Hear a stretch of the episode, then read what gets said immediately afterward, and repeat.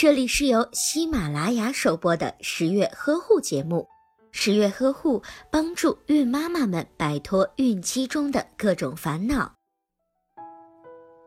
我们常说的热感冒、热伤风，其实是我国传统医学的说法，指的就是咳痰、咽痛、鼻塞、脸上发热等会热的感冒。夏天呀最常见，而现代医学将感冒分为普通感冒和流行性感冒。流感有季节性，秋冬季属于高发季节。今天我们就要来说一说热感冒，指的是在夏天的普通感冒。准妈妈感冒几乎都是因为温度突然下降，身体受凉所引起的，比如天气骤变，突然下雨、淋雨、受风吹，从炙热的户外突然进入冰冷的空调房间内。刚运动完的时候，身体发热，汗还没有擦干，就吹冷风、冲凉水，在空调房里面待得太久，从早到晚，睡觉的时候一直吹空调，或者是猛吹风扇等，在这个时候，我们的抵抗力就会快速的下降，上呼吸道黏膜发生急性炎症的反应，就会被病菌感染，而普通的感冒在医学上也叫做上呼吸道卡他。那些鼻咽、充血、肿胀、灼热、分泌物增多的卡他症状，就是上呼吸道黏膜正在抵御外界温度的变化。所以，热感冒从某些角度来说也是好事情。人的免疫力有时候需要一点刺激才能够成长起来。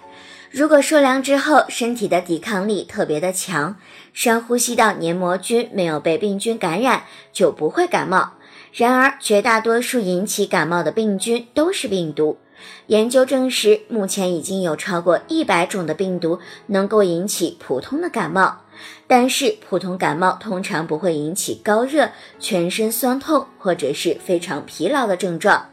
我们知道，准妈妈如果前三个月被病毒感染，就有可能影响到胚胎的发育。然而，大多数热感冒都只是上呼吸道黏膜的局部感染。那些小的病毒一般很难直接进入到宝妈的血液，再穿过胎盘屏障来影响到胎儿。所以，当妈妈得了轻微的热感冒，也不用太过担心。轻微的热感冒是不用担心的，可还是有一些减轻症状的方法。一般热感冒的症状都比较轻，三至七天就会自动的好转，不需要用药。而且至今全球也没有能够治疗普通感冒的特效药，所以面对感冒，主要就是一句话，十三个字：多喝水，好好睡觉，保暖、通风、洗鼻子，效果啊往往都很不错。在感冒后，很多的病毒都会首先窝藏在鼻腔黏膜和鼻毛上面，经常吸鼻子就可以大大减少病毒入侵的几率。另外，可不要小看了通风的作用，建议开空调至少每四小时就通风十至二十分钟，空气中的病毒就会大大降低。当孕妈感冒之后体温升高该怎么办？这个主要分为两种情况，如果体温在三十八点五度以下，没有其他的不适症状，采用温水擦浴，物理降温即可。但是如果发烧超过三十八点五度，清鼻涕变成了稠鼻涕，或者是黄绿色的浓鼻涕，咽喉疼痛，声音嘶哑，头痛头晕，就多半是合并了细菌感染，需要根据具体的情况对症用药，最好是通过细菌培养加药敏来选择抗生素，并按照疗程使用。所以当准妈妈生病的时候，也是该用药的时候就要用药。不用药的时候，就容易导致病情加重，对宝宝的危害可能会更大。感觉有点发热，体温又不高，除了多喝温开水之外，还可以喝一点藿香正气水。咳嗽比较严重的时候，也可以在医生的指导下吃一点莲花清瘟胶囊。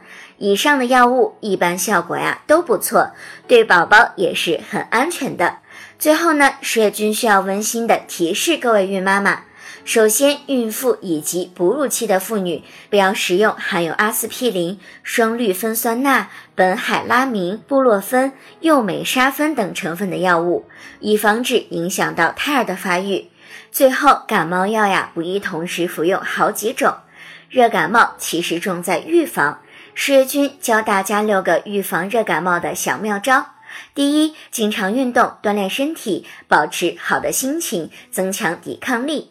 第二，增加肉、蛋、奶类、谷物类、菜类、瓜果类、豆类等新鲜多样的丰富的食物，饮食清淡，让自己能量满满。第三，参考前面几种容易受凉的情景，时刻注意不要这样子做。第四，不熬夜，不去人多的地方，经常开窗通风。第五，勤洗手、吸鼻子和漱口。第六，养成勤喝水的好习惯。好了，本期节目到这里就结束了。我是十月君，如果你想要了解更多的孕期知识，可以在微信当中搜索“十月呵护”。博学的十月君很愿意为你排忧解难哟。